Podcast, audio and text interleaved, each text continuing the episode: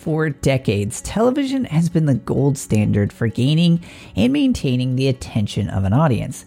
With the increase of a number of digital streaming platforms and the continual drop in TV's viewer base, however, a new era is here in which it's never been a better time to be an independent creator. We're going to talk about all this and more on The Rightly Show. It's the program that helps you start and grow a brand centric online business through the fusion of form and function. This is The Rightly Show.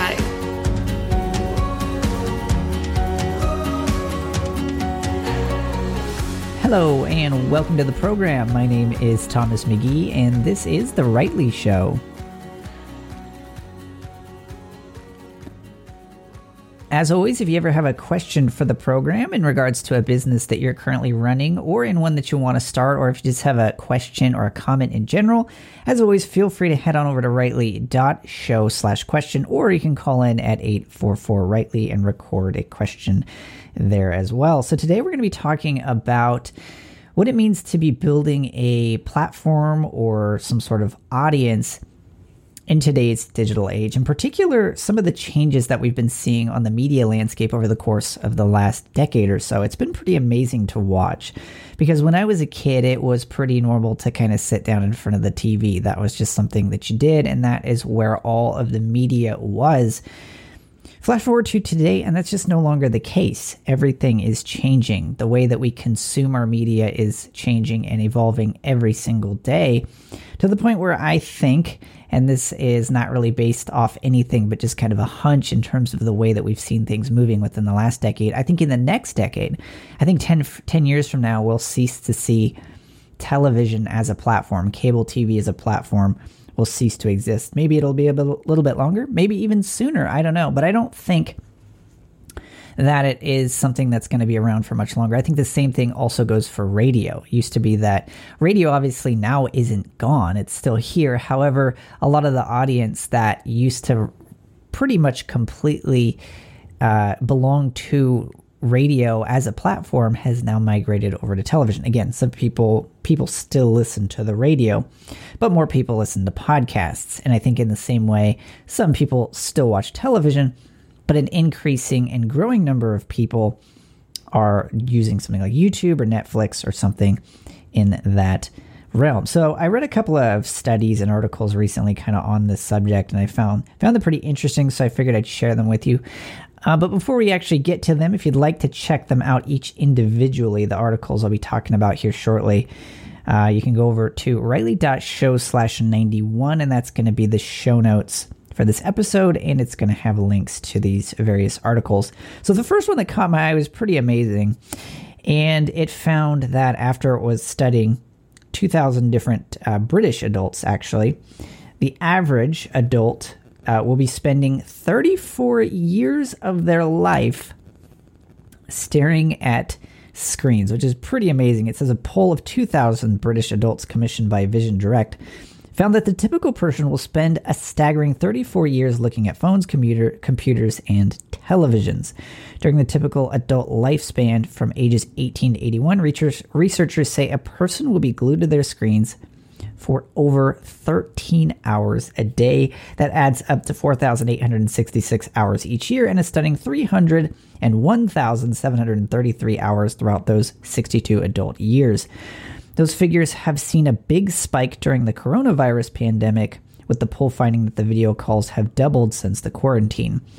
There's a quote in here that says, We're lucky to have devices that connect us with the world, with the outside world, says Benjamin Dumaine of Vision Direct in a statement.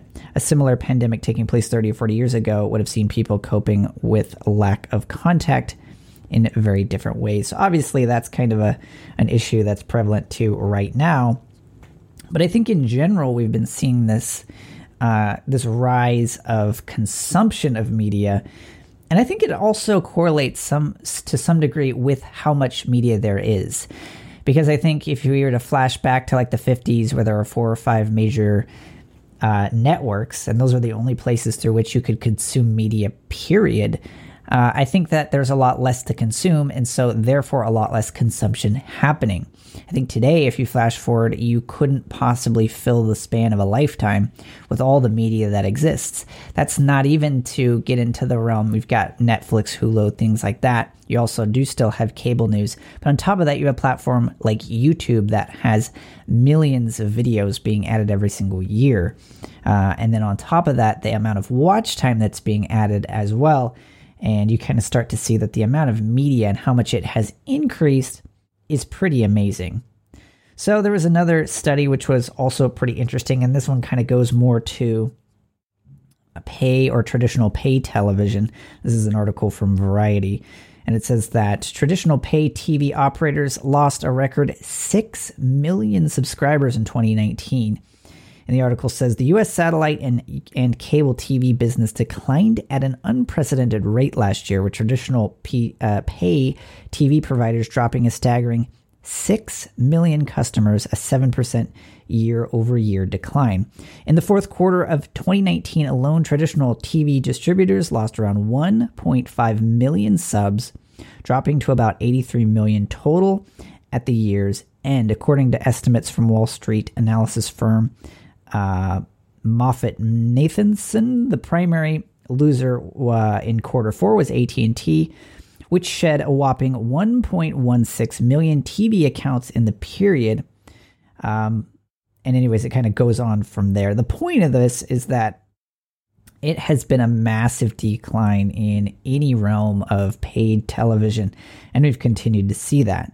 Uh, the article goes on the numbers show that the cable and satellite TV customers whose main complaint continues to be steadily increasing prices of pay television service are increasingly satisfy uh, increasingly satisfying their home entertainment diets with, as you guessed it, streaming packages like those from Netflix, Hulu, and others. The trend reflects the growing normalization of, of pay TV declines, according to the analysis, which operators no longer looking to offer discounts to keep would be cord cutters in the fold and some smaller cable companies exiting TV completely. So, again, it kind of goes along with that main point, which is that, again, we're seeing a lot less people in cable TV and a lot more people who are switching to something like uh, something like Hulu or something like Netflix.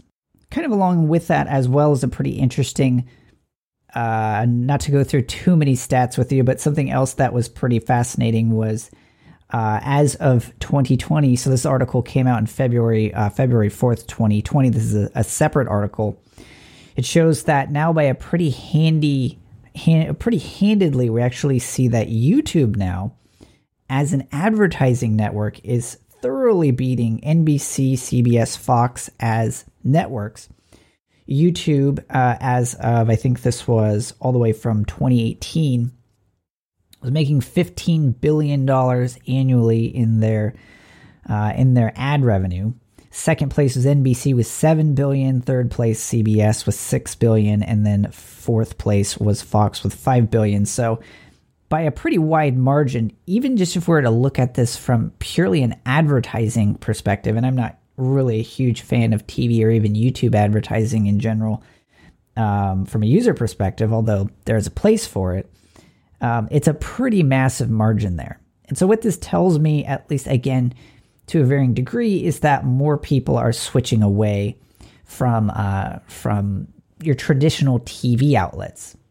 And so the question is okay, so what does this mean for you? So, what we're going to be talking about in this episode, beyond what we've already kind of touched on, is some of the things that we can do as independent creators, but also just for fun, I'm going to be exploring what would I do if I ran one of these major networks. And hopefully you can kind of pull from some of these things as well as you start to create and build your own audience. Because at the end of the day, that's the good news, right? The good news for you as an independent creator is that you can create your own YouTube channel, your own podcast, and that you can start to shine immediately. You don't need the permission any longer of corporate executives who run one of these major TV networks. In fact, not only do you not need that anymore, you have an advantage by not being in that boat. Because as we're going to be talking about here uh, a little bit more in this episode, I kind of see that as a sinking ship. The place to be is a small creator, is somebody who has a small audience because that's just where everything is. With more content out there in the world today, it's not possible to be one of those uh, major networks and have 50% of the share of the marketplace of attention. That just doesn't exist anymore. Uh, however, what does exist is what some have referred to as the long tail, whereas you can have a small, uh, what Seth Godin talks about as the smallest viable audience. And so that's never been more possible. That's never been more easy, in fact, with all the technology that we have at our disposal today, which is actually why I'd like to tell you about something new I've created over at Rightly and Company. So, pretty much every week, and it is every week, it's multiple times a week, I get asked questions either via email or over on my YouTube channel. Questions like, what type of lighting are you using? Or what type of camera is that? Or what type of lens is that? Or how did you make that shot look that way? Or how are you live streaming with that quality of a camera? And so, in short, it's been a lot of people who, particularly even in the quarantine time where we've got more people staying at home, people are seeing the value in creating video. They're starting to understand that video is a pretty powerful platform. I know we're on audio right now, and, and audio still definitely has its place in the world. But what many people are seeing is that whether it's going to be live broad, uh, broadcasting or whether they're going to be creating their own course or they're going to be creating their own YouTube channel, starting to see that, as we talked about, with cable television starting to die out, more people are starting to pick up on that. Hey, if I get a pretty decent recording setup, if I get a, a fancier camera, if I can get my quality content down, then I can really start to build that audience. Most people, however, that I talk to, when they start to consider the concept of video is they say, you know what, that sounds great. I've even got an idea for my show and how I'm going to put it all together, but I have no clue how to get started on the gear. I don't want to spend thousands of dollars on camera equipment only to, to figure out later on that I got the wrong kind. So I personally have done this throughout the years. I've bought a lot of camera equipment and have whittled it down to what really works. So what I've decided to create is something I'm calling the Rightly Video Studio Masterclass. And the Masterclass is a comprehensive course that teaches you from beginning to end how to create better videos, how to get your lighting right, what type of camera to get, how to create a set that you can use over and over again, just with the things within your own house, within your own office. So I answer all the questions that I've been getting throughout the years of how to create stunning, high quality videos that anybody can implement. This is very much a course for beginners. This isn't for somebody who's looking to become a videographer or looking to go pro, but I do have a lot of marketing and, and strategy built into this as well that you can use to implement in order to help grow your platform as well as your channel if you're trying to do something on YouTube. But at the end of the day, it shows you the fundamentals of how to get up and running with higher quality video because we've seen even some late night hosts of major networks who have been recording with their phone and with some AirPods and these are professional hosts, and even their videos don't look as good as what you can do from your own house. And that quality in video makes a huge difference. So if you like all your video questions answered, head on over to Rightly studio. That's where this masterclass is going to be available for you. Again, I packed everything I know into one masterclass, and I am so excited to see the videos that people are going to be making as a result of it. So again, head on over to rightly.studio if you'd like to check it out. Again, that's rightly.studio. Have a question for the program? Call 844 Rightly to record your question, and we would be happy to consider featuring it in a future episode. That's 844 744 4859 or 844 Rightly. If you would rather write in, feel free to email show at rightlydesigns.com. Okay, so the first thing I wanted to take some time to talk about today was what would I do? And I've been thinking about this recently because I see this as a number of major TV networks are starting to dwindle in terms of their viewership. And this is happening, uh, this has been happening for the last several years and continually, by the way. This isn't a new phenomenon. Uh, that's relevant just to you know the quarantine time. It's been happening for the last five, six, maybe up to ten years. We've been seeing a decline in cable ratings. And so, what I wanted to talk about was what if this, if we were going to talk specifically about a news network, because I think that helps to kind of segment it off a little bit. Although you could do, we could just say an entire network. And I'm not going to say which network because eh, whatever, some networks are going to be more political in one direction or another. That's not really the point of this. The point is really just to take a look at from a corporate perspective what you could do and how we could kind of reverse engineer this the opposite direction as we're trying to build our platforms. So here's what I would do first. And this would seem insane. If I were to walk into a corporate boardroom and I were to suggest this, they would look at me like I'm insane. But if I were one of these major networks, what I would say is that within the within the span of the next year or 2 years, I would preferably within the next year, we would start this process tomorrow. We would be removing this network from cable television. And everybody in the boardroom would look at you like you're insane. Like, are you kidding me? Sure, cable is declining, but we still make millions, if not billions of dollars a year in ad revenue. Why would we do that? Say because we're starting a new direction. We're we're moving the ship before it reaches the end of the waterfall, so to speak, right? We're we're jumping ship, I guess for it even kind of blend this analogy even more. But the whole idea here is as I, as I said before, I don't think it's unreasonable to say that within the next decade or somewhere around there, we're going to stop seeing cable television. And if your company, if your business is still dependent upon the cable platform in order to exist, it will already be too late for you to jump ship once that time comes. So if you start now, you're going to have a number of different things that will work to your advantage. So the first thing I would do is I would sell it to another network if that's even possible. Again, from a legal perspective, I have no clue how this would all work and how uh, a deal would be reached. Of course, what I'm talking about here is like a multi-billion dollar sale. Uh, but yeah, I would I would sell it off to one of the networks to somebody else. I would say here you can have this this channel or this space, however that works on TV or satellite. I don't want this anymore.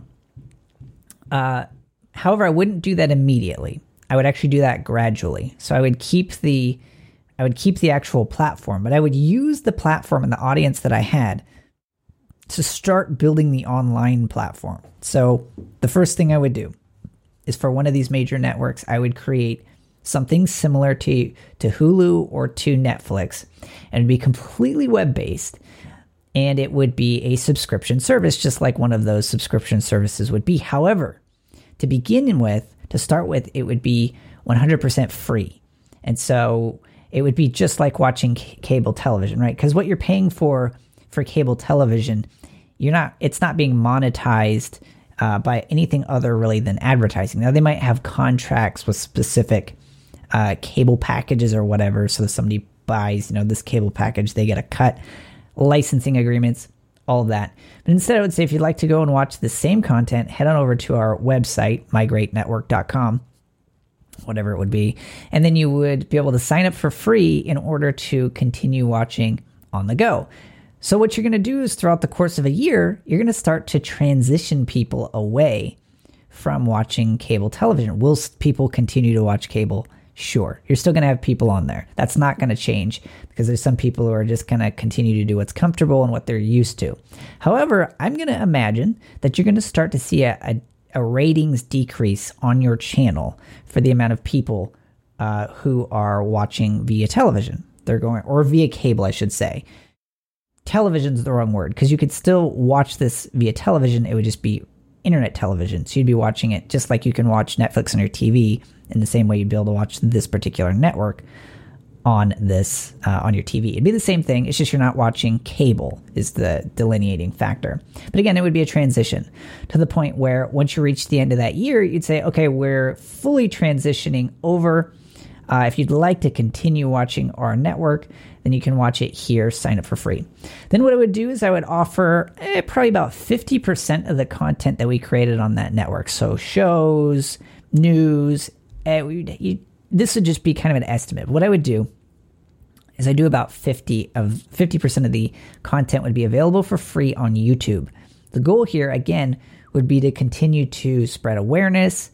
Uh, obviously, you want that YouTube channel to grow. You don't want to be dependent upon YouTube. However, you do want to leverage YouTube in order to build the number of people signing up. Now, the whole idea was starting out with a sign up for free model which is nothing like what you uh, which is nothing like what uh, Netflix does. You pay for for Netflix, right? But what you're doing this whole time is you're building that customer list, you're building that email list uh, to the point where eventually you're going to offer your monthly paid service. And however, that monthly paid service will only be to unlock specific content. Right, so there'll be certain shows uh, that you get access. You'd be you'd be an all access member or something like that, and you get access to all the shows. You get access to all the content if you become a premium subscriber. However, you can continue to give away 70% of your content for free. So this is something that Netflix and Hulu and these other places, at least as far as I know, they don't do this, right? They give you a 30-day free trial. Netflix is pretty good about this, but some other companies aren't that great. Well, they'll they'll get you on that 30 day free trial. You got to enter in your credit card information, and then you forget, and then you get charged, and then you don't want it anymore, and then you got to be in, you know, you got to send back and forth 27 different emails before they finally cancel the account, and it's annoying and it's terrible, right? Whereas with this, you would a lot of your members or a lot of the people watching content would be watching for free, and that's totally fine. Um, the great news is that for those 70%, if you wanted to, you could work in some sort of advertising. I don't like advertising. I don't think that it's the best way to monetize a platform. But for those freemium uh, subscribers, so to speak, what you could do is you could have them uh, be able to, to view all the content for free and then you could have a paid service where then people get access to everything and then they don't have to view the ads. Again, I don't really like the ads to begin with. I think it would be better, but from a monetary perspective, that would make sense. Okay, so what are what's the advantage here? See, when it comes to cable TV, you don't really own that space. Even as a, a giant corporation, you don't really own that space. And see, what's kind of cool about what I'm talking about right now isn't something that you would have to be a giant corporation to do. Anybody could do something like this on a much smaller scale. But if a giant corporation or if one of these uh, network shows decided to do this, they could quickly become one of the biggest platforms out there, particularly in, from a network perspective. It would be a, a, essentially taking the, the Netflix model and applying it to a television network, which Netflix isn't, you don't watch your news on Netflix. You don't really watch your sports on Netflix, right? Whereas a cable show or channel, you would. Um, so that sort of thing. So if you could take that model to a digital platform, you'd be leagues ahead of everybody else out there. So again, kind of to recap, what I would do: fifty percent of the content approximately would be free on YouTube. It would point to the free sign up that people could get uh, to access about 70% of the content for free on the platform. Again, why would you offer it for free? You get it for free because, again, we're building that list. Uh, we're building uh, engagement and attention to the point where eventually the hope is that maybe it takes a full year of consuming all your free content. But eventually they become a paid subscriber because they click on a show, all their friends are watching this show. I can't watch it for free. It's not one of the, the free shows on this particular platform. So they're going to sign up for the subscription. And it could be like $10 a month or whatever, something comparable to Netflix. But again, it would be huge. I, I like that way better than trying to get away with the 30 day free trial. I don't think the 30 day free trial, while it works, I'm sure that's why Netflix does it. I just think that uh, you're going to have a much better user experience when it comes to people who don't have to worry about canceling. You're going to dramatically decrease your refund request as well, which is going to be nicer from a logistical aspect of running the business. And on that note, and this is a total aside, I could probably dedicate a whole episode to this, but from a web developer perspective, Netflix has one of the worst user experiences I have ever encountered. It's okay on mobile and tablets and even to some degree on a television, but on a desktop computer, it is it is literally one of the worst websites. I it's actually difficult for me just to scroll down the page. And the reason is because and this is the thing that all bad user experiences have in common they try to force you to do what you don't want to do. So as you're scrolling down the page, and again, most people probably use Netflix on their phones, tablets, or TVs, at which point it totally makes sense. I'm a desktop user. I use my desktop for just about everything. In fact, I have a, a TV that serves as a monitor connected to my Mac that I use for watching most things that I'm going to watch. So again, I'm kind of a weird use case, but from a web development standpoint, I'm sitting there and I'm scrolling down this page. I should do a video on this just to show you. But I'm scrolling down the page and it's reaching the point where I, I can't get down the page because every time you hover over a video, it expands, it gets massive, and it starts auto auto playing audio. And then if you just want to get to another you want to get further down in the section, if you're like looking at a section of what's the latest, you have to like move your cursor all the way over to the right and it's so thin that sometimes you hit the scroll bar and you actually click the scroll bar and it scrolls you down the page and then you have to hover and then it starts scrolling from right to left. It's just so bad. Like I don't think I could actually invent a user experience worse than that. So it's really not that complicated. That's part of the problem is they're trying to make the the user experience fancy and interactive like at the top immediately when you log in that whatever show they want you to watch is auto playing and it takes up half the page. Sometimes it's got audio, sometimes it doesn't. It's just terrible. So I don't know if this is just me. Let me know if you've kind of come across the same thing. But again, a good user experience makes it easy for somebody to do what they want to do with the site. It doesn't try to force people, it doesn't have pop-ups. The the net the current Netflix desktop user experience is akin to the flashing GIF websites of the 90s, in my personal opinion. So I don't know what they've got going on over there. It works fine on the phone, it works fine on the tablet, even the television is all right. But for whatever reason, it is like an obstacle course on the desktop platform. So that was a total ADD moment, a total aside. But that's one thing I would not do for this network is make it anything like Netflix because I've seen a number of the other streaming platforms out there kind of trying to copy Netflix. And I think that the first platform that doesn't copy Netflix's user experience is probably the first one I'm actually going to stick with and subscribe to. Okay, so that total aside out of the way. One of the things I would also do with this platform, particularly if we were migrating from a major cable news network, is that I would do a hybrid. You would be able to watch all the shows on demand, sure. However, I would also have a 24 hour live stream. So just like you would have on the network, you would have 24 hour live stream. So if there was a news break or if there's something like that, you could always show it on that 24 hour live stream. That's the thing you could also have inside of doctors' offices and dentists and, um, you know, airports. You know, they always had the TV on on a specific uh, channel. Well, I would want people to still be able to do that uh, I would just want it to be an online platform, which actually would be a little bit easier to do. That doctor's office or that dentist office wouldn't even have to have a, a cable subscription. They'd be able to have a much cheaper subscription to whatever uh, platform you were offering. And then that 24 hour live stream could also be free as well.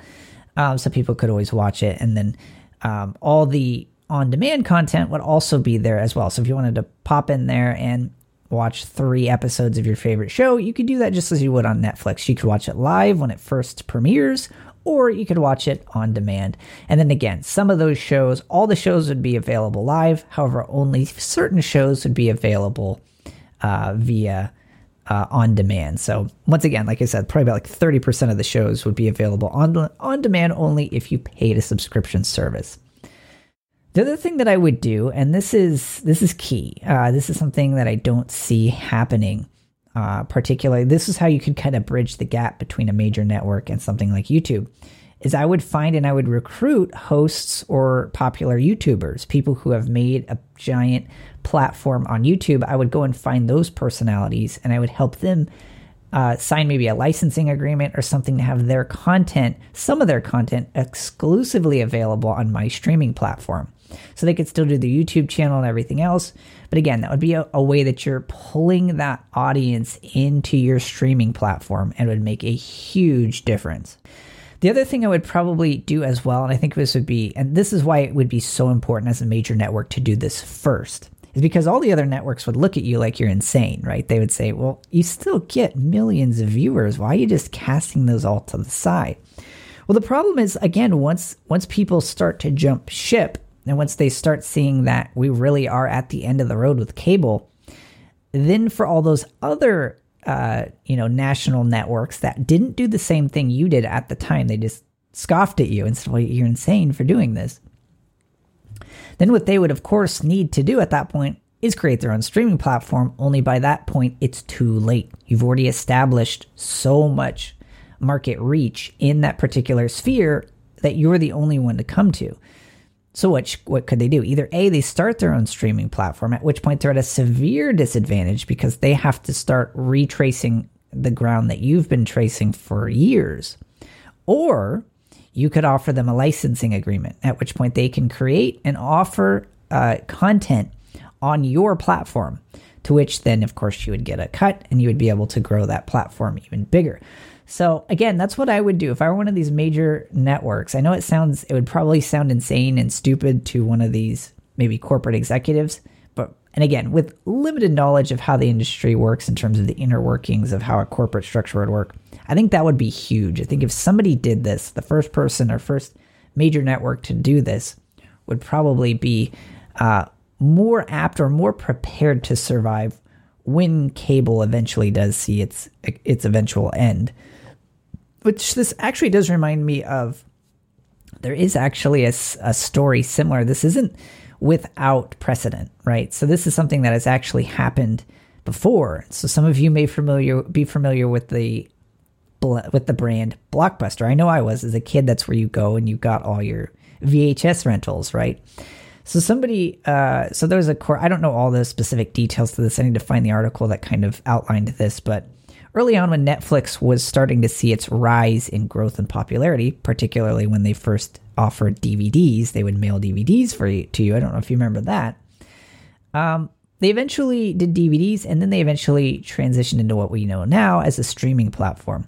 But early on, Blockbuster just kind of thumb their nose up at the idea of a streaming platform or even of a mail in DVD platform. They said that, you know, of course, uh, people came to them uh, and they, they posed the problem, which is that more and more people are going to start streaming content on t- online.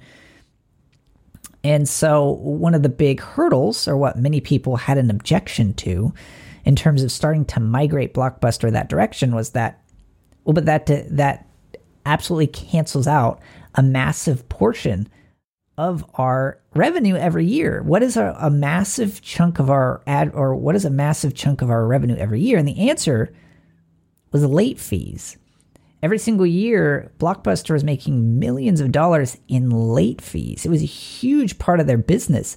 And so nobody could really wrap their head around the, the thought of why on earth would we start offering this online? We would have re- would immediately cut off all of that revenue, all the revenue we're getting every single year as a result of uh, as a result of late fees would be gone. In the same way, network television executives are saying, "Why on earth would I cut free from this network?"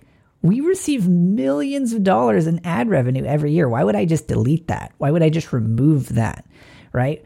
Again, exact same uh, conversation, exact same mentality that Blockbuster had. We're not just going to, but what you don't understand is it doesn't matter. It doesn't matter if you make millions of dollars in late fees because this concept is going to continue with or without you.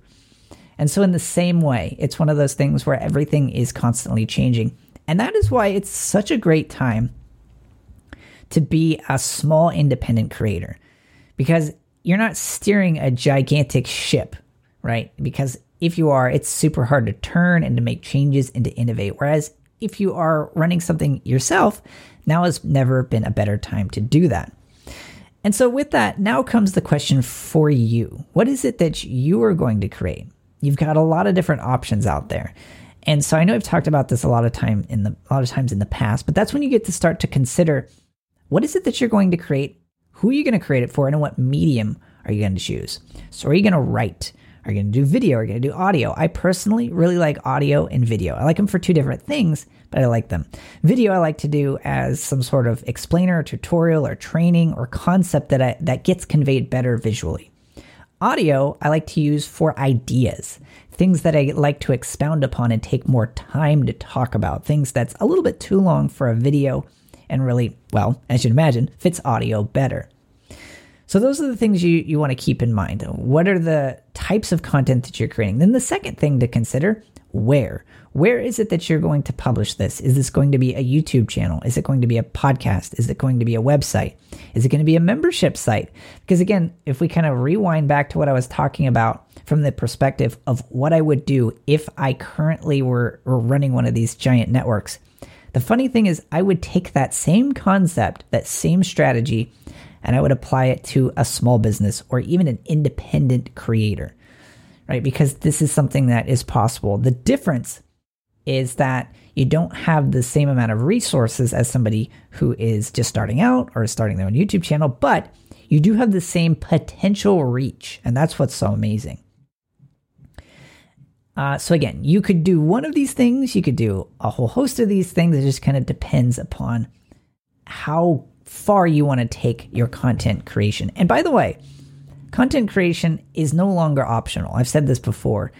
It's one of those things where whatever type of business that you run, creating some sort of useful content is pretty much something that you can't bypass anymore. Anymore, it's not about so much the thing that you create as the media company that you're building alongside it, right?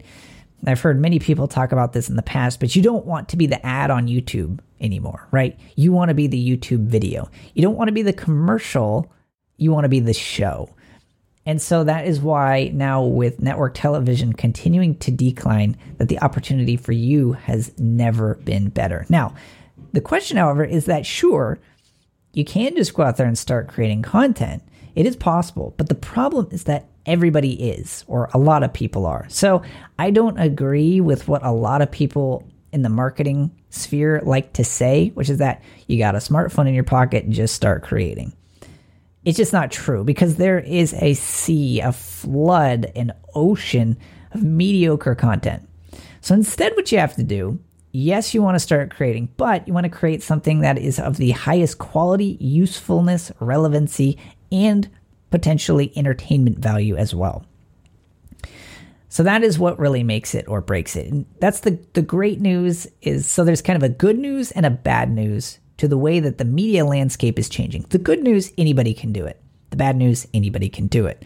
So if you create something it has to be something that is unique, that is for a specific audience, that is very niche in its nature and is of high quality. And by the way, by quality, I don't mean that you have to have the best recording quality. I think that helps.